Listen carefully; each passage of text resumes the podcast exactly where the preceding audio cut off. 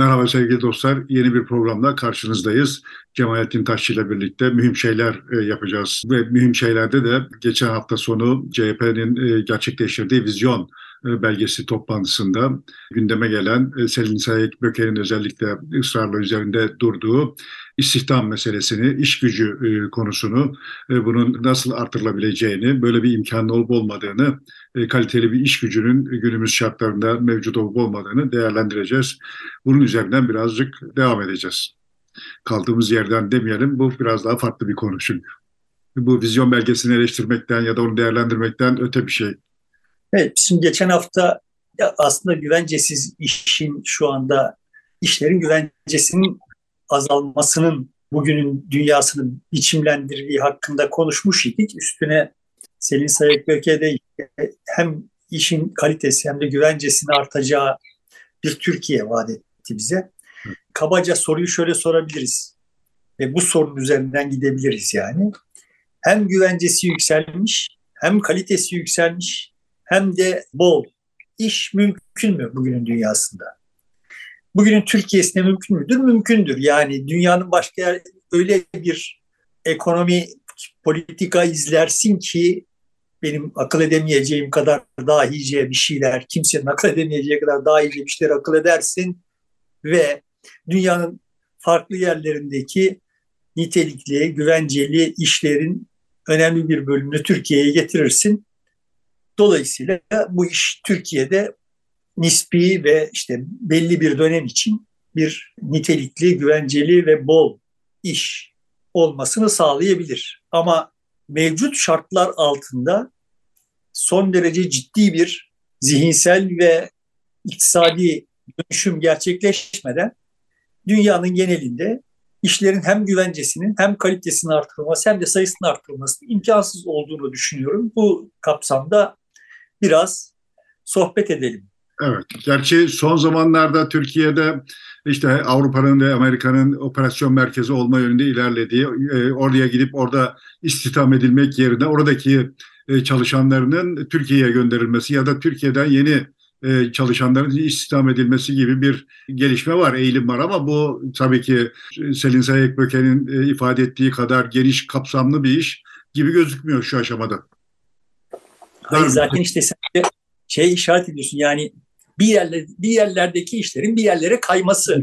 Evet. Sonuçta sınırlı sayıda iş var ve azalıyorlar, kaliteleri düşüyor. Hem de yani e, güvenceleri de azalıyor. Dünya genelindeki trend bu ama işte hani öyle şeyler yaparsın, öyle politikalar uygularsın ki bir yerlerdeki işleri bir yerlere kaydırarak lokal olarak problemi erteleyebilirsin gibi görünüyor. Teorik olarak bu mümkün yani pratik pratikte ne kadar oluyor vesaireyi bilmiyorum. Yani bunların istatistikleri yok elimde o anlamda bilmiyorum. Yoksa teorik olarak bu mümkün bir şey. Mümkün olmayan şey şu. işin kalitesini arttırırken bir yandan bir yandan sayısını arttırırken bir yandan da güvenceyi arttırmanın yolu yok. Yani ya sayısı, sayıyı arttırır, arttırdığı zaman güvence düşecek, güvenceyi yükselttiğin zaman kalite düşecek gibi bir paradoksal durum var yani ortada. Ve bu çok uzun süreli bir trend. Yani 1960'larda başlamış, 80'lerde hızlanmış ve şimdi artık iç kanatacak kadar ağırlaşmış bir problemden söz ediyoruz. Burada benim yani Selin Sayıkbek'i eleştirmek falan gibi bir derdim yok. Sonuçta politikacı ve politikacı olarak durumun hiç değilse farkına varılmış olduğunu gösteriyor o diskuru. Yani Türkiye'de hem istihdam problemi var, iş bulamama problemi var. Hem bulunan işten tatmin olmama problemi var. Hem de bulunan işin sürdürülebilirliği, düzenliliği, düzenli gelir sağlama problemi var. Dolayısıyla Erdoğan, farklı. Cumhurbaşkanı Erdoğan bu konuda çok ısrar ediyor zaten. Hemen iş dünyasında, iş adamlarında işte bir işçi daha çalıştırın, işte maliyetini ben üstleneceğim noktasına kadar ya da 10 işçi çalıştırırsanız 2 yıl şunu almayacağız gibi teşvikler e, ortaya atıyor ama özel sektörde istihdamın artmadığını e, son 5 yılda e, esas itibariyle aynı kaldığını görüyoruz. Devlette, kamuda birazcık istihdam artıyor. Yani öyle çok da kolay değil ama en son bir ucuz iş gücü yapma, Çin'in yerine e, üretim merkezini buraya e, çekme, Avrupa'nın üretim üssü olma e, gibi bir hedef güdüldü ama burada da herhangi bir gelişme, ciddi anlamda bir gelişme yok henüz. Şimdi iki şeyi birbirinden ayırt edelim. Yani sonuçta Çin'deki üretim kapasitesini Türkiye'ye kaydırdığın zaman Çin'deki yarattığı kadar istihdam yaratır mı? Bir kere zaten bu başka bir şey. Yani temelde problemimiz bizim hep hep konuşulup duruyor ve işte biz de hep konuşup duruyoruz. Ta bu programları yapmaya başladığımızdan beri ben kaç kere konuştuk ki sonuçta bir istihdam problemi var ve bütün dünyada var. Bu istihdam probleminin çözümü için geliştiriliyor olan yaklaşımlardan bir tanesi devlet desteğiyle fiktif istihdam yaratmak. Bir tanesi de istihdamın kaybolan güvenceli ve kaliteli nispi olarak kaliteli istihdam yerine işte daha az güvenceli, güvencesiz ve işte kalitesiz istihdam yaratarak problemi çözmek. Yani mesela Almanya Covid öncesindeki bütün dünyada hızlanmış olan işsizliği çözmek için bu işte galiba Rifkin'in de dahil olduğu vizyon çerçevesinde sahiden ciddi miktarda istihdam yarattı ve bununla da pozitif olarak ayrıştı dünyadan ama net olarak gördüğümüz tablo şuydu ki Almanya'da yaratılan yeni işlerin önemli bir bölümü güvencesiz işler. Çok sayıda iş yaratıldı ama bu işler güvencesiz işler. Mesela işte Türkiye'de de görüyor olduğumuz çok sayıda yeni istihdam yaratılıyor. Hangi alanda yaratılıyor? İşte kurye alanında yaratılıyor. Yani yeni istihdam yaratılıyor ama bu kaybolan istihdamın yerine gelen yeni istihdam eskisinden daha güvencesiz. Bunlar neden oluyor'a bakmak gerekiyor ve dolayısıyla bunların olmasının olmasını sağlayan yapısal dinamikler çözülebilir mi? Yapısal faktörler ortadan kaldırılabilir mi diye bakmak gerekiyor. Tabii ki bu böyle politikacıların bakacağı, politikacıların çözeceği bir problem değil. Yani, yani politikacının bambaşka işleri var bütün dünyada. Bunun hakkında başkalarının akıl yürütmesi gerekiyor. Genel olarak da bu akıl yürütülmüyordu. Benim açımdan ben sıklıkla ifade ediyorum. Bu konuya dikkatimi çek, çeken 1980 tarihli olabilir yanlış hatırlamıyorum ya da 79 tarihli olabilir. The Cult of Information kitabıydı. E, akabinde de işte Andre Gorz'un Cennetin Yolları ve işte İktisadi Aklın Eleştirisi vesaire kitaplarında sözünü ettiği dinamiklerdi. Ya ben otomasyonun vesairenin farkındaydım ama bu otomasyonun yol açtığı problemlerin arasında istihdam probleminin hangi mahiyete sahip olduğunu nicelik olarak üç aşağı beş yukarı tahmin edip edebiliyordum da mahiyeti hakkındaki bilgimi o oralardan itibaren almaya başladım. İşte düşünerek kendimce kafa yorarak ve gözleyerek mesele kendi çapımda olabildiği kadar vakıf olmaya çalıştım. Şimdi demeye çalıştığım, işaret etmeye çalıştığım şey şu. Biz 1980'lere gelene kadar böyle bir problemimiz yoktu.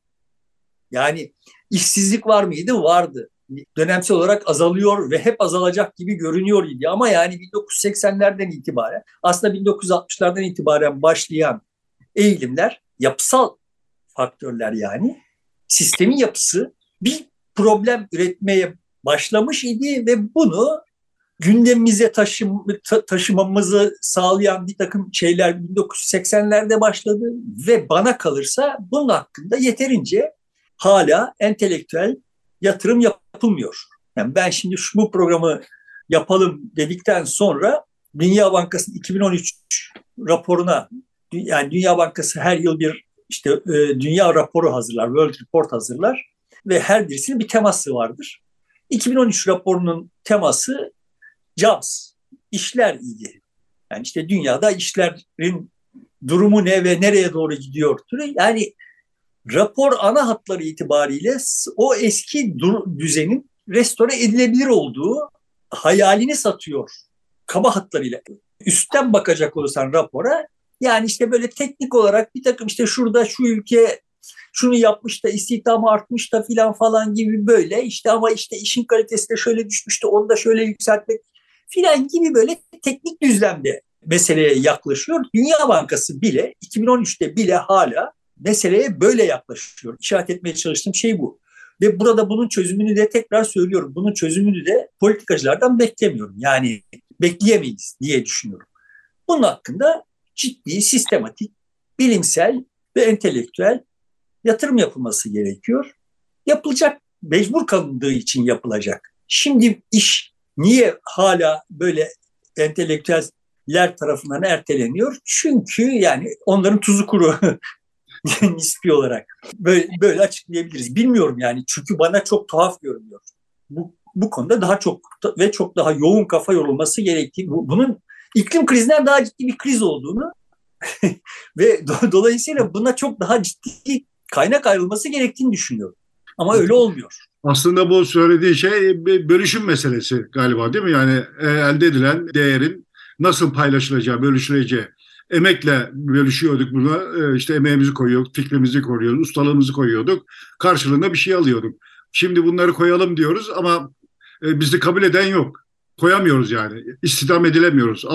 Dolayısıyla biz o üretilen değerden pay alamıyoruz bunu e, yeniden düşünmek muhtemelen çok radikal bir şey herhalde. O yüzden de insanlar olabildiğince eskiyi sürdürmeye, orasının burasını yamayıp kullanmaya devam etmek niyetinde gibi gözüküyorlar herhalde. Evet. Dediğim gibi anlaması benim için zor ama kaba hatlarıyla senin işaret ettiğin, özetlediğin şekliyle e, meselenin ana gövdesi orada oluşuyor diye düşünüyorum ben de. Ama sadece oradan ibaret değil aynı zamanda işin bir gelir bize bir gelir sağlamasının ötesinde de bir takım fonksiyonları var. Dolayısıyla daha çok boyutlu etkileri olan bir şeyden söz ediyoruz. Şimdi kabaca bu iş dediğimiz şey bizim bugün iş dediğimiz zaman aklımıza gelen şeyin çok yeni bir şey olduğunu tekrarlayarak geçen hafta da konuşmuştuk. Tekrarlayarak bir başlayalım. Yani bu çok yeni bir şey. İnsanoğlu hep iş yaptı. Yani bundan işte 800 yıl önce de Avrupa'nın, Amerika'nın, Anadolu'nun, Orta Doğu'nun, dünyanın, Çin'in, Hindistan'ın hemen her yer, dünyanın her yerinde insanların önemli bir bölümü işte sabah kalkıyor idi.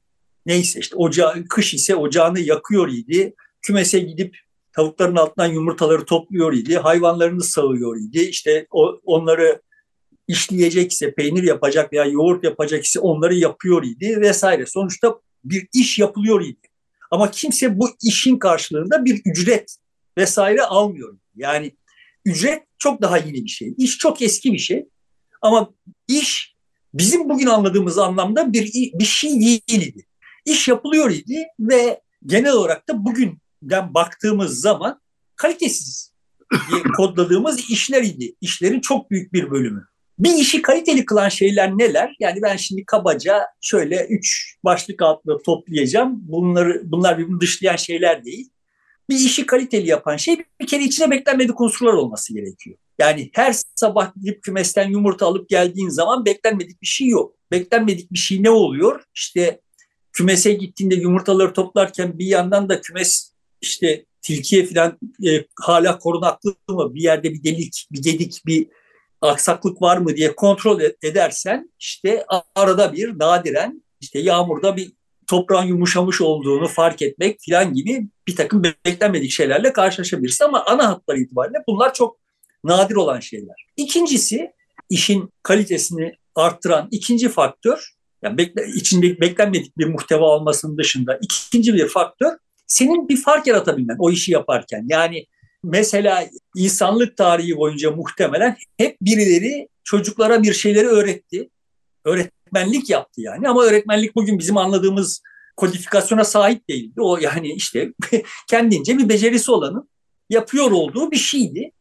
E, ama biliyoruz ki mesela işte birçok öğretmenle karşılaştık hayatımız boyunca. Bazı öğretmenler diğerlerinden daha iyidir. Şimdi iş eğer sana senin farkını başkalarından daha iyi olma olduğunu gösterme şansını sağlıyor ise o da bir kalite unsuru. İşin kalitesini arttıran bir şey yani. Mukayese için şöyle söyleyelim. Bir imalat bandında işte her 75 saniyede bir önüne gelen yeni bir kasaya aynı noktasına kasanın bir vidayı sıkıştırmakla bir fark gösteremezsin. Yani senin yerine oraya kim konsa onu yapabilecek durumdadır. Dolayısıyla bir farkı mı var ise bu farkı o işte sergileyemezsin. Dolayısıyla o işin kalitesi düşük yani. Üçüncü bir unsur da hani daha genel olarak söyleyecek olursak işi yapmak için gereken bilgi ve becerinin yoğunluğu.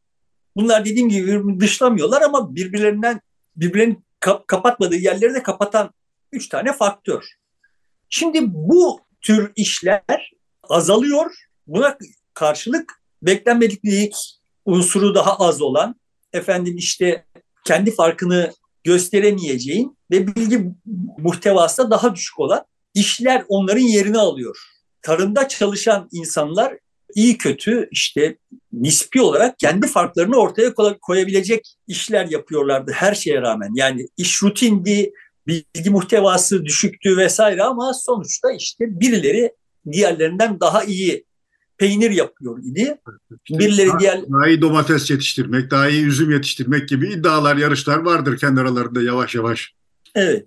Bunun üzerinden işte bir bir fark yaratmak üzerinden bir hayatı olan insanlar şehirlere geldiler ve geliyorlar hala ve önce bir kere güvencesiz işlere saldırıyorlar. Gelir gelmez büyük bölümü işte güvenceli fabrika işçisi durumuna gelemiyor. Güvencesiz işlere saldırıyorlar. Bu sanayi devrimi döneminde Manchester'da da böyle oldu. Yani Manchester'da da yığınla insan akın halinde insanlar geldiler. Bunların küçük bir bölümü fabrikalarda iş buldu.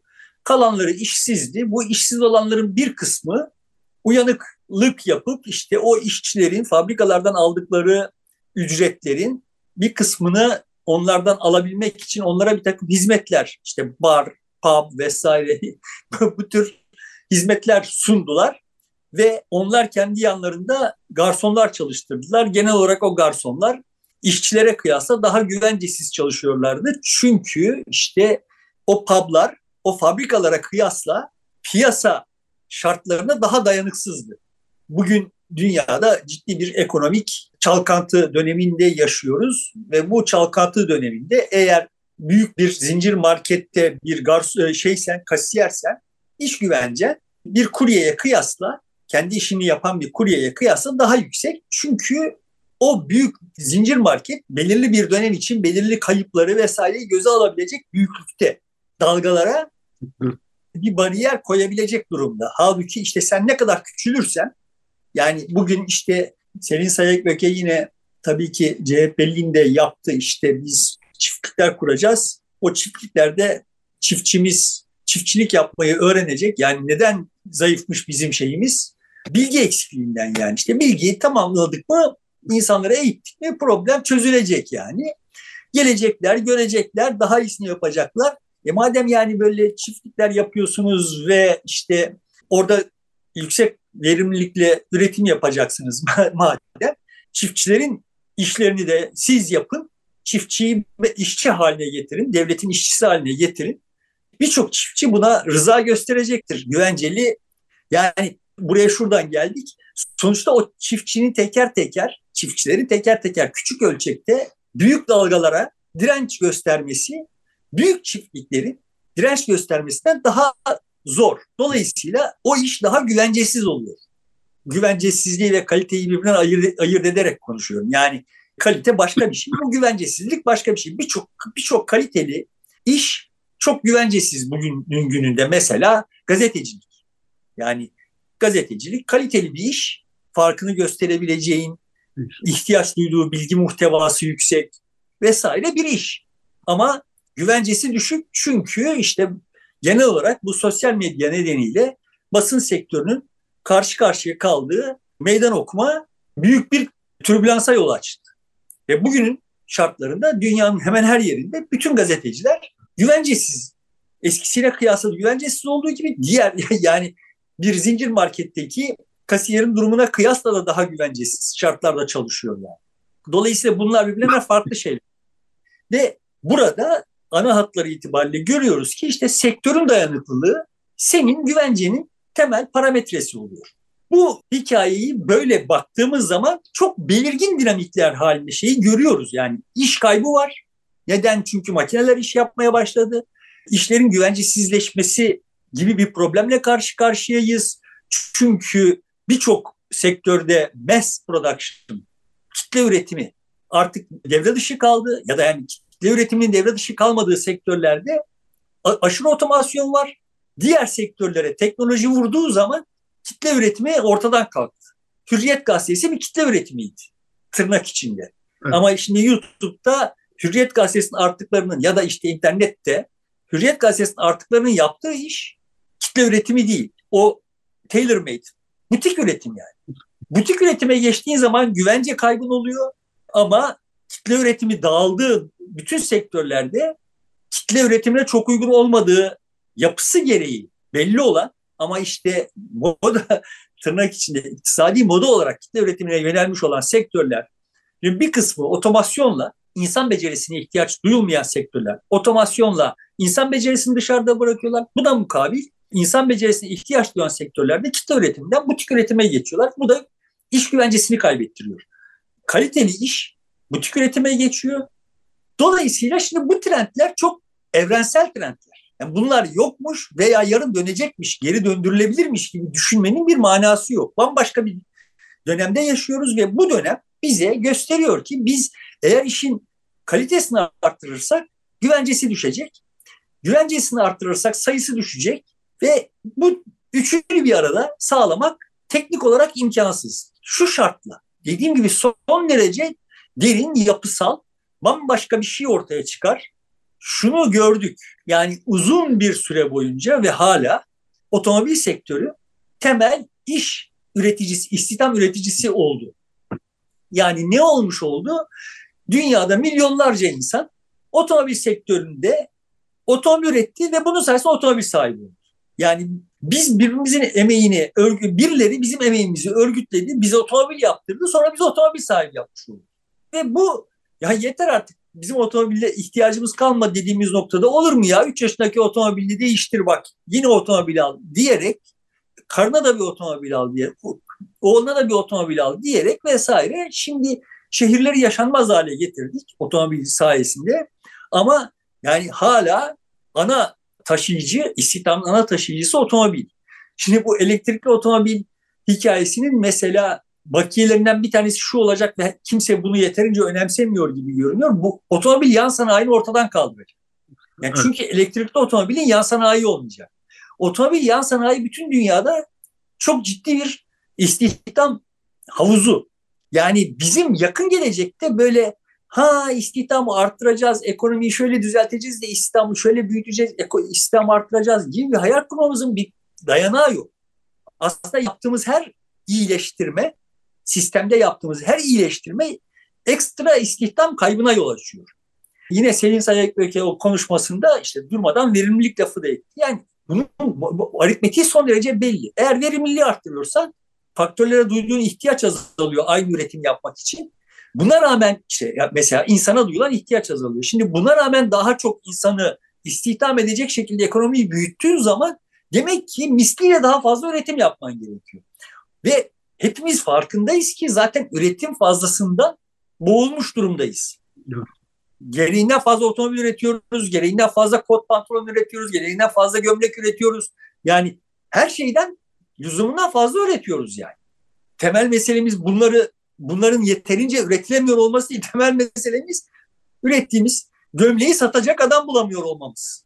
Satacak müşteri bulamıyor olmamız. Yani bunun da iki tane temel şeyi var. Yeterince ürettik. Adam, herkes yeterince tüketti. Herkes ciddi miktarda nüfusun önemli bir bölümü yeterince tüketti. Birinci sebep bu. İkinci sebep de zaten paramız yok daha fazlasını almaya. Çünkü e, bize üretimden pay gelmiyor üretimde yer alamadığımız için pay gelmiyor senin en başta işaret ettiğin. Dolayısıyla bunun aritmetiği çok belli. Bir şey olur ve bugün yani otomobil üretilmeden önce de dünyada bir ekonomi vardı. Ve otomobil kitle halinde üretilmeye başladığı zaman birdenbire işsizliği azaltan çok önemli bir faktör oldu.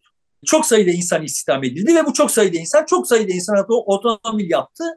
Benzer bir şey bugün var olmayan bir ihtiyaç yaratılıp o ihtiyacı karşılamak üzere hepimiz seferber olabilir miyiz? Şimdi bu da elimizdeki veriler itibariyle çok mümkün görünmüyor. Yani çünkü biz mesela işte 1990'larda cep telefonu, mobil telefon diye bir şey icat ettik ve bu otomobil gibi bir etki yapmadı. Çünkü mobil telefon imalatı o devasa GSM ağlarının kurulması da dahil olmak üzere. Yani sadece o te- telefon meselesi de değil yani. O link sistemlerinin kurulması vesairesi filan da dahil olmak üzere görüldü ki o kadar ciddi istihdam yaratmadı. Otomobil gibi bir istihdam yaratmadı. Sadece yan servisi işte tamir diye satış noktaları filan gibi ya, şeyler oldu ama o da sınırlı. Ay şüphesiz bunların fabrikalarına filan da istihdam yarattı da hani otomobil gibi değil. Yani böyle kitle halinde insanları işsizlikten kurtaracak bir şey halini almadı yani. Dolayısıyla da senin dediğin gibi ama işte onun kılıfını üreten filanca filan böyle bir şeyler oldu. Neden böyle oluyor? Çünkü otomobilden farklı olarak bu sisteme girdiğinde zaten otomasyonun olduğu bir dünyada girdi. Dolayısıyla şimdi bu e, hikaye bir daha tekrar otomobilin hikayesi bir daha tekrarlanabilirmiş gibi görünmüyor. Ama Zaten orada, orada da otomasyon girdiği için artık eskisi kadar iş gücü istihdam edemiyor orada da az azaldı yani yerine makine geçti büyük oranda. Haliyle ama yine de hala bugün dünyada ana istihdam, istihdam esas büyük şeyi otomobil ve otomobille ilişkili. Yani otomobil boyasından işte ne aklına geliyorsa yani o otomobil imalatında kullanılıyor olan şeylerin imalatı diyelim. Çok büyük bir ekonomi ve çok büyük bir istihdam kaynağı hala. Ee, yani mesela beyaz eşya benzeri bir şeyi yapmadı. Yapmıyor. O, o, o hacmi tutmuyor yani otomobil endüstrisinin gösterdiği direnç de biraz muhtemelen bu yüzden. yani otomasyona vesaire gösterdiği direnç de biraz buradan kaynaklanıyor olabilir. Ama hem özel sektör e, hem kamu sektörü e, direniyor otomasyon geçmesin diye ya da yavaş geçmesi için elinden geleni yapıyor. Yoksa hani bu iş herhangi bir istihdam olmadan pekala bütün otomobillerin üretilebileceği bir teknolojik altyapıya ve iktisadi altyapıya sahibiz yani. Ama işte istihdamı yaratmak konusundaki irade, siyasi irade bu problemi ertelemeye çalışıyor durmadan. Ve ben de iddia edip duruyorum ki bu sürdürülebilir bir iş değil.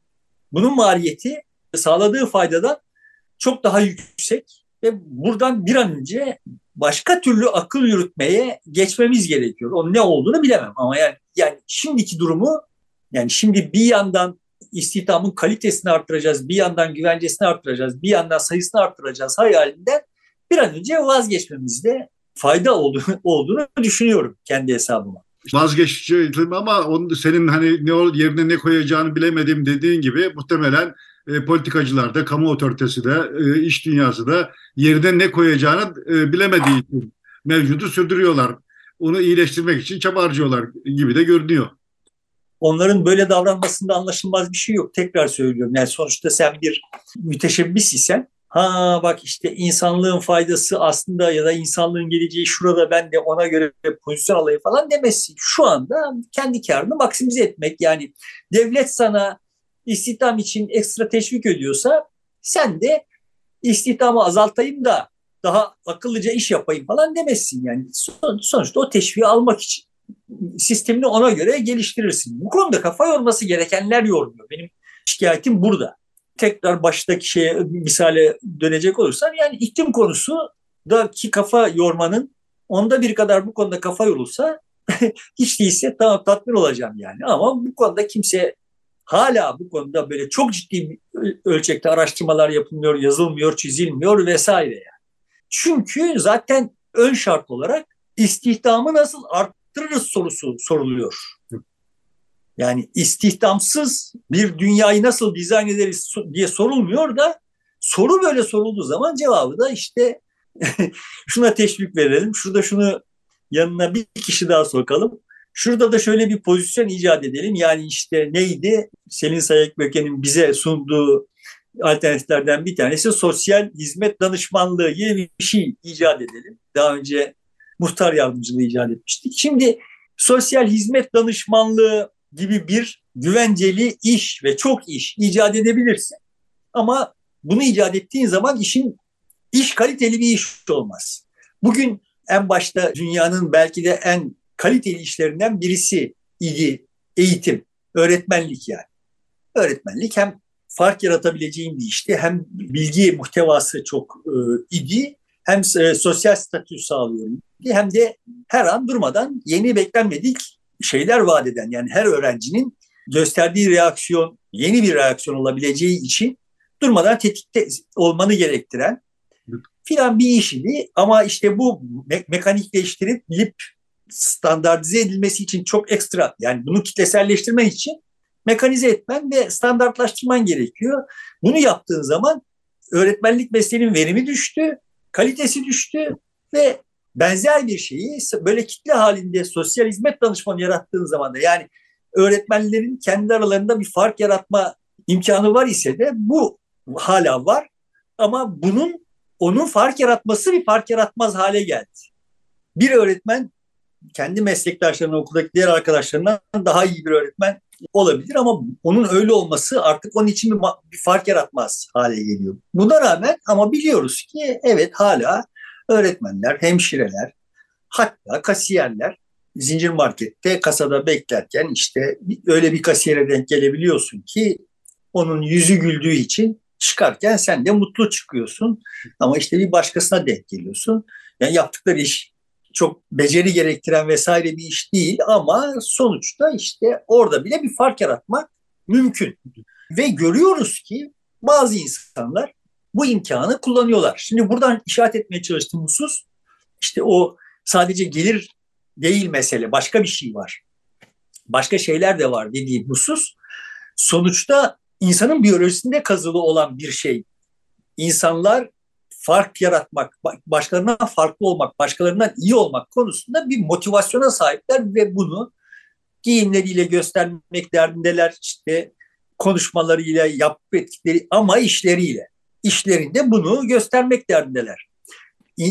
İnsanın nasıl bir şey olduğu, insanın tabiatının nasıl bir şey olduğu hakkında bize bir ipucu sağlıyor bu. Bu anlamda işte hem insana güvenmemiz hem de bu bu insanın üzerine bir sistem inşa etmemizde fayda olduğunu düşünüyorum. Yani böyle bir insan varsayımı üzerinden. Sonuçta bizim bütün 17. yüzyıl sonrası ve işte 20. yüzyılın sonlarına kadar olan dönem boyunca bütün sistematik çabamız insanlar arasındaki farkların giderilmesi yani gelir farklarından söz etmiyorum. Standartize edilmesi, bir insanın bir diğerini ikame edebilir olması üzerineydi. Yani fabrikanın temel mantığı iki işçinin birbirinden farklı olmaması, işini yaparken birbirinden farklı olmaması esası üzerineydi. Bu fabrikadaki bu işleri otomasyona devretmeye başladığımızdan itibaren işte butik işlere transfer oldu. Şimdi öğretmenlikte bunu çok somut görüyoruz. Yani ne olmuş oluyor? Okulda daha güvenceli ama farkını ortaya koyma potansiyeli daha düşük olan bir kitle üretimi var ama işte çocuğunu özel çocuğuna özel ders aldıracağın zaman rastgele birisini tercih etmiyorsun. Tutup işte daha önce denemiş olanların değerlendirmelerinden yola çıkarak iyi olanını bir fark yaratmış olanını fark yaratabilecek olduğunu düşündüğünü tercih ediyorsun vesaire. Şimdi oradaki iş kalitesi yüksek ama bu sefer de güvencesi düşük ve sayısı düşük. Dolayısıyla bunların üçünü birden iyileştirmenin yolu olmadığını bir, bir daha, daha tekrarlamış olayım. Şimdi ben şöyle bir düşünce deneyiyle yol alayım izin verirsen. Yani bundan 20 yıl sonraki Dünya Kupası mesela bugünler Dünya Kupası günleri ya ona referans vererek kolay oluyor hayatımız. Bundan 20 yıl sonraki Dünya Kupası mesela işte Los Angeles ya da işte Kaliforniya Teknik Seul Teknik üniversitelerinin robot takımlarının final oynadığı bir Dünya Kupası olabilir mi? Yani şimdi iş diye bakmadığımız ama aslında organizasyonu itibariyle diğer bütün faktörleri itibariyle iş olan bir de futbolculuk diye bir şey var. Kaliteli bir iş mi? Kaliteli bir iş. Farkını gösterebiliyorsun. Çok ciddi bir bilgi ve beceri ihtiyacı var ve her an sayısız beklenmediklik var. Yani çok yüksek kalitede bir iş. Yüksek kalitede olduğu için az sayıda ve son derece güvencesiz. yani üst üste 3 maç hata yaptığın zaman işi kaybetmek, bütün gelirini kaybetmek, bütün kariyerini kaybetme ihtimalin var. Tamam şimdi ama asıl dinamiklerden bir tanesi de işte otomasyon. Böyle baktığımız zaman futbol takımlarının yerini robot takımlarının, futbolculardan oluşan futbol takımlarının yerini robotlardan oluşan futbol takımlarının alması ihtimali sana çok uzak görünüyor mu? Çok saçma görünüyor mu değil? E mesela şimdi savaşlarda artık asker yerine robotların devreye girmesinin denendiği, bunun tatbikatların yapıldığı bir dönemde futbol içinde bu gündeme gelebilir pekala. Şimdi futbol ve bu uluslararası turnuvalar e, yani futbolu gündemde tutan tek faktör uluslararası turnuvalar değil şüphesiz ama futbolu popülerleştiren ve işte ona bir mana katma, katılması da önemli bir katalizör olan şeylerden bir tanesi de bu uluslararası turnuvalar. Şimdi bu uluslararası turnuvaların karakteristiğinde şöyle bir değişim oldu. Önce bir karşı karşıya gelelim bakalım hangimiz iyiymiş oldu. Burada hangimiz iyiymiş de işte çok naif bir şey vardı. Sonra işte bu 1936 olimpiyatları vesairelerde filan iyice belirginleştiği gibi bizim ırkımız sizin ırkınızı döver. Genetik etnik bir üstünlük yarışı halini aldı bu turnuvalar. Bilahare yani bugün işte Dünya Kupası'nda görüyoruz Fransa milli takımının yarısı, Alman milli takımının yarısı siyahi yani e, e, genetik ve e, etnik bir şey, bir iddia olmaktan çıktı olay. Ne oldu bugünkü haliyle? Biz Almanya'da öyle bir sistem kurduk ki burada sizin kurduğunuz sistemde yetiştirilmiş olan futbolculardan daha ileri yetiştiriyoruz. Burada daha iyi futbolcu yetiştiriyoruz yani. İddia, etnik bir iddia olmaktan çıkıp bir eğitim, bir organizasyon, bir düzen iddiası haline aldı. Dolayısıyla şimdi Bu böyle bakınca Japon, Japonların beklenmedik bir şekilde ortaya çıkması, herkesin korkulu rüyası olması. Japonya'da futbol yoktu halbuki şimdi neredeyse kupayı alır mı e, sorularının sorulmaya başladığı bir durumda karşı karşıyayız. Evet yani olay bir kader olmaktan çıkıp da yani etnik bir şey olmaktan çıkıp da bir organizasyon meselesi olunca ben de bunu kurabilirim deyip yarışa ortak olma şansım var. Olay böyle baktığımız zaman yani yarın da bak biz öyle bilimsel bilgi örgütlüyoruz ki bizim kurduğumuz, bizim programladığımız robotlar sizin programladığınız robotları yeniyor noktasına gidebilir. Seyredenler açısından olayda çok ciddi bir fark olmaz yani bunu demeye çalışıyorum. Ve bu bir iş kaybı. Yani şimdi böyle bir şey yaptığın zaman dünyanın şu andaki tırnak içinde en kaliteli işlerinden bir tanesi, en kaliteli ve en güvencesiz işlerinden bir tanesi de ortadan kalkacak demektir. Yani şimdi yapay zeka şiir yazıyor ve diyorsun ki işte Orhan Veli'nin tarzında yaz, yazıyor yani. Ya, ya da şimdi Atilla İlhan'ın tarzında yaz diyorsun, yazıyor. Zaten benim açımdan mesela Atilla İlhan da Korkunun Krallığı'yla birlikte zaten bir tür fabrika haline gelmişti. Yani bir yapay zeka haline almıştı. Oraya kadar benim okumaktan zevk aldığım bir şi- şiiri vardı. Yani oradan sonra yani aynı yapının işte kelime çeşitlendirmeleriyle çeşitlendiği bir bir şey haline, bir fabrika haline almıştı. Yapay zekayı ben Korkunun Krallığı'na kadar ki Atilla İlhan şiirlerini versem ve işte bana şimdi yenisini yaz desem muhtemelen oradan sonraki şiirlerini Atilla İlhan'ı yapay zeka yazar. İş bu merhaleye gelmiş gibi görünüyor. Ve burada yeni bir sektörel açılım işte çünkü ne, ne olmuş oluyor? Şimdi yapay zekaya şiir yazdıracak olursak e, iyi tamam bu sefer yapay zekaları yapanlar istihdam yaratmış olacaklar. Ama yani yapay zekayla şiir üretmeye başladığın zaman o şiirin tüketicisi şiir üretimini üretiminin yanında mis, misliyle küçük kalacak. Yani şimdi ben her gün yeni bir şey bir yenisine maruz kalıyorum. Geçen de bir program düştü önüme. 3-5 kelimeyle tarif ediyorsun. Sana görsel bir görsel dizayn ediyor yani. O, o kelimelerin çağrıştırdığı görseli dizayn ediyor. İşte dün bir tane chat programı düştü. Ona işte metin yazıyorsun. Muhtemelen konuşsan da aynı şeyi tutacaktır. Ve sana işte sanki karşında bir insan varmış gibi sohbet etme, içerikli sohbet etme. Atıyorum şimdi hani bana e, kuantum mekaniğini anlat, öğret desen onu yapacak şekilde bir e, sohbet programı var. Şimdi mesele şu, bunları yaptığın zaman bunlar bir kere yapıldığında artık bir daha yapılması gerekmeyecek şeyler. Otomobil her seferinde yeniden yapılması gereken bir şey. Dolayısıyla buradan istihdam, kaliteli istihdam yaratılabilir, sayısı çok az olur. Futbol turnuvasında oynayacak, aralarında futbol turnuvası yapacak robotları üretmek işini yaparsın ama bunu bir kere yaparsın abi futbolcuyu durmadan yeniden üretmen gerekiyor. O sistemleri şunlar, bu kulüpler işte futbolcu yetiştirme okulları vesaireleri o kulüplerin organizasyonları durmadan yenisini getirip yeni kararlar vermeleri gerekiyor. Dolayısıyla hiç değilse sürekli tırnak içinde güvenceli bir istihdam var arka planda. Ama otomasyonun temel problematiği bu yani bir şey yaptığın zaman o yapılmış artık. Onun çoğaltılmasında bir, bir sorun yok. Ya o zaman bu durumda otomasyona, makineye e, karşı çıkıp artık e, gidin hayatımızdan çıkın mı diyeceğiz. Ha niye diyelim yani sonuçta biz bu işleri yapmak için mi dünyaya geldik yani? Otomasyon yapsın.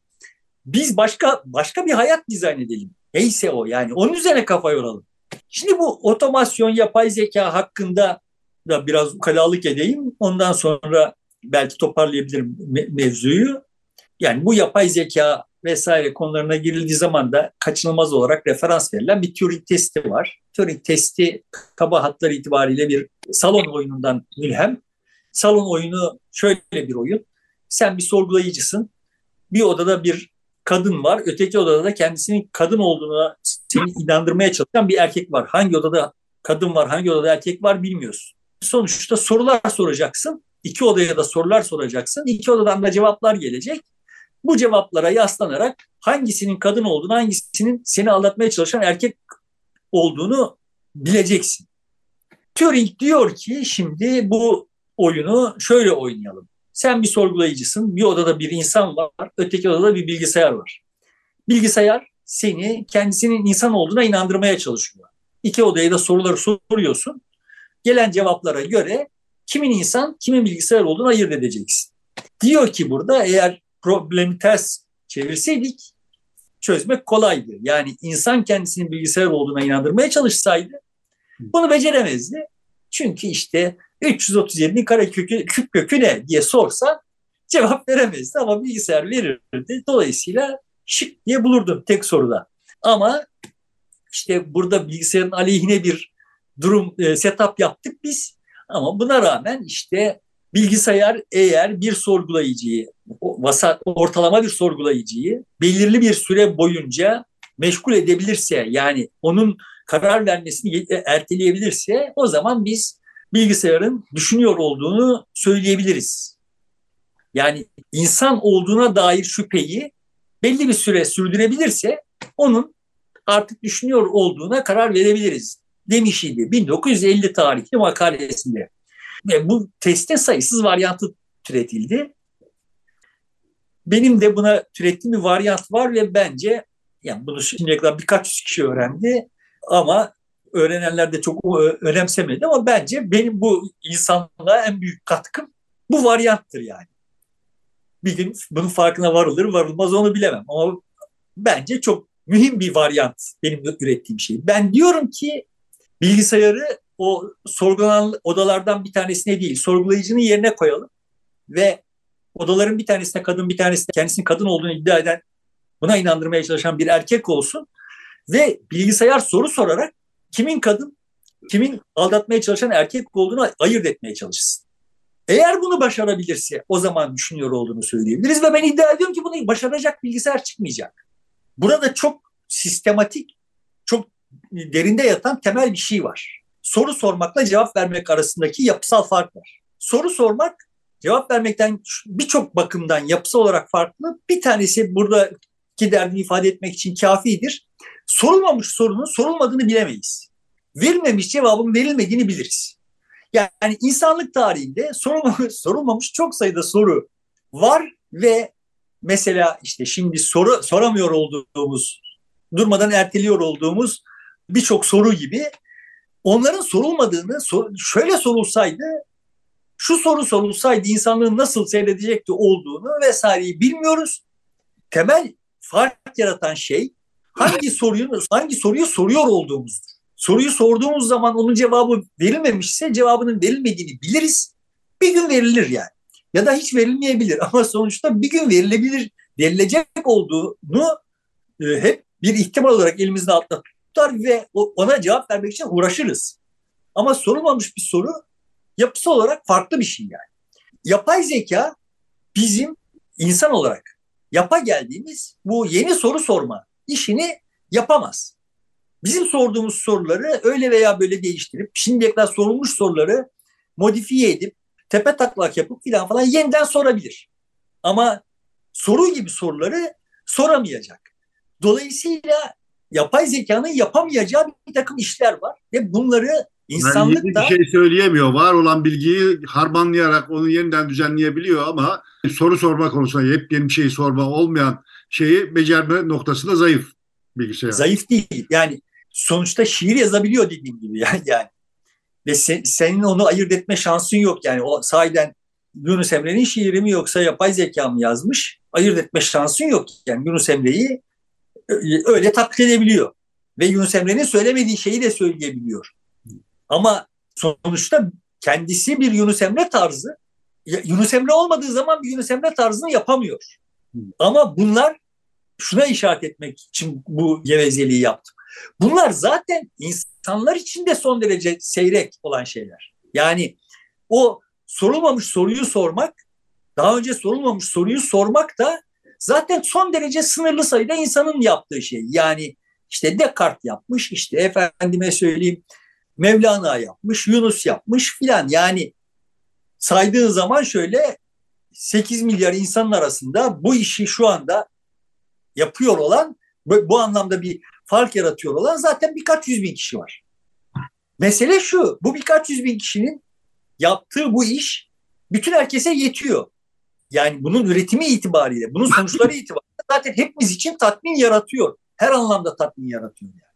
Her birimizin hayatının konforunu artırıyor, her birimizin zenginliğini artırıyor, her birimizin sağlığını artırıyor, her birimizin zihinsel yani şimdi Turing o soruyu sormasa yani bilgisayar ne zaman hangi şartlarda düşünüyor diyebiliriz diye bir soru sormasa olmayacaktı olan şeyler o soru sorulduğu için oldu ve bundan o bir tek şeyin sayısız cevabından, sayısız türevinden işte bugün bu devasa bilgi işlem endüstrisi vesaire filan çiçeklendi yani. Dolayısıyla bunların çok fazla olmasına da ihtiyacımız yok. Ama mevcut sistem bunları yapabilecek olan birçok insanı da frenliyor. Yani o frenler ortadan kalktığı zaman yani insanlar neden nasıl frenleniyorlar? Gündelik dertleri var ve işte bu gündelik dertleri nedeniyle ya da işte bu koşullanmalar nedeniyle bir istihdam için tırmalıyorlar. İstihdam dedikleri bir halkla ilişkiler departmanında yapılmasa da olacak bir işi yapmak zorunda kalmak. Orada hayatta küsüyorlar. Bütün dertleri, güçleri, hayat, hayattan anladıkları işte orada 8 saat kendilerinin zamanını bir köle gibi satıp karşında aldıklarıyla işte akşam bir birhanede o katlanılmaz hayatı katlanılır kılmaya çalışmak olacak şekilde kasılıyor hayatlar ve burada onun o gencin, o genç kızın veya o genç delikanlının aslında hayatla ilişkisi daha doğrudan olsa yapabilecekte olduğu birçok bir şeyi yapma. Yani belki yeni bir Yunus Emre olma şansı elinden alınıyor. O düzenli, garantili gelir sahibi olan işlerin önemli bir bölümünün insanlara yaptığı böyle bir hasar var yani. İşin kalitesini arttırmaya kalktığın zaman güvencesini kaybediyorsun. Güvenceyi arttırmaya kalktığın zaman hayatın kalitesini düşürüyorsun gibi böyle bir takım sıkıntılar var ortada. Bunları ortadan kaldırdığımız zaman bugünküne kıyasla daha zengin bir entelektüel, zihinsel hayatımız olmasını bekleyebiliriz. Bu şu manaya gelmiyor. Ha herkes bunu yapabilir manasına gelmiyor. Zaten herkes yaparsa da başa çıkamayız yani. Ama bugünküne kıyasla daha verimli, daha bereketli bir e, zihinsel, entelektüel hayatımız olabilir diye düşünüyorum. Bu Başka el beceriler de gelişebilir başkalarda yani illa entelektüel bir şey gelişmesi gerekmiyor.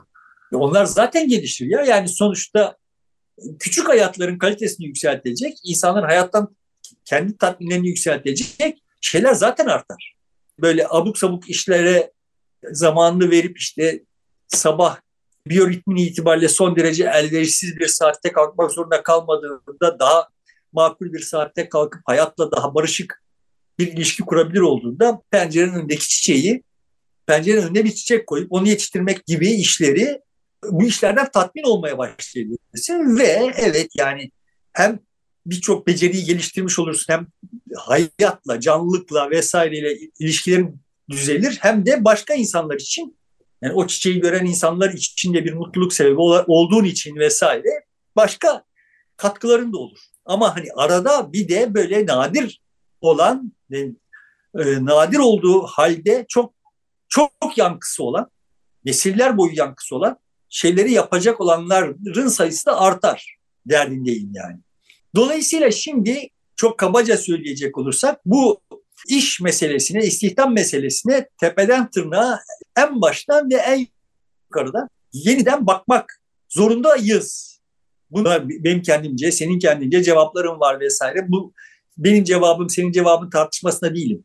Daha kitlesel olarak meseleyi böyle bu platformda tartışmaya geçmemiz gerekiyor. Daha çok, daha kaliteli, daha güvenceli iş yaratmaya kalkmak yerine bunu da de, tekrar söyleyeyim yani Selin Sayık Öke'den veya CHP'den bekliyor değilim. Yapamazlar. Yapmamaları da onların zaafları değil. Onların işi bu değil. Ama iş arayanların veya iş yaratanların mevzuyu başka platformda tartışmasını sağlayacak katalizörlere en aşağıdan başlayarak ihtiyaç var. Yani ben yıllardır gençlere hep aynı şeyi söylüyorum.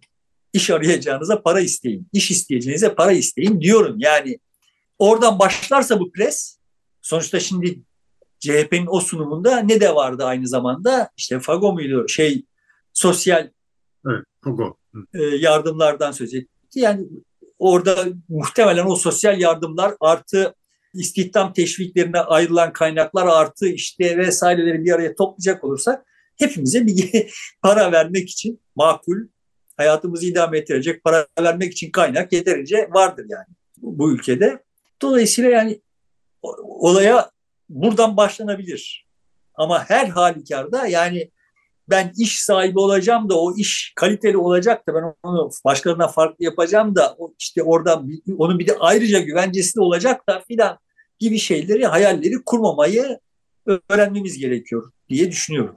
O tür hayaller de bu tartışmayı gündeme getiriyor e, ve dolayısıyla bunun olmayacağını yeni bir arayışın e, kaçınılmaz olduğunu da bize göstermiş oluyor. İşe yarıyor yani sonuçta. Bilmiyorum o, o hayaller yüzünden hala insanlar ısrarlı bir biçimde lüzumsuz işlere talip olmayı sürdürüyorlar ve o lüzumsuz işler de bunun sonucunda yaratılıyor gibi geliyor bana. İyi ama zaten hani bir saat içerisinde bugünden yarına her şey değişmeyeceğine göre belli bir geçiş süreci de olacak. İnsanlar bu süreçte geç, geç kaldık diye düşünüyorum ben. Geç kaldık. Konuda geç kaldık. Ama bütün dünyada geç kaldık. Kabahati biraz başkalarına atalım. İnsanlık olarak canım yani sonuçta bu bir yerde başladığı zaman her yerde çözülecek bu zaten. Bu tür şeyler yani böyle korku ile sürdürülüyorlar.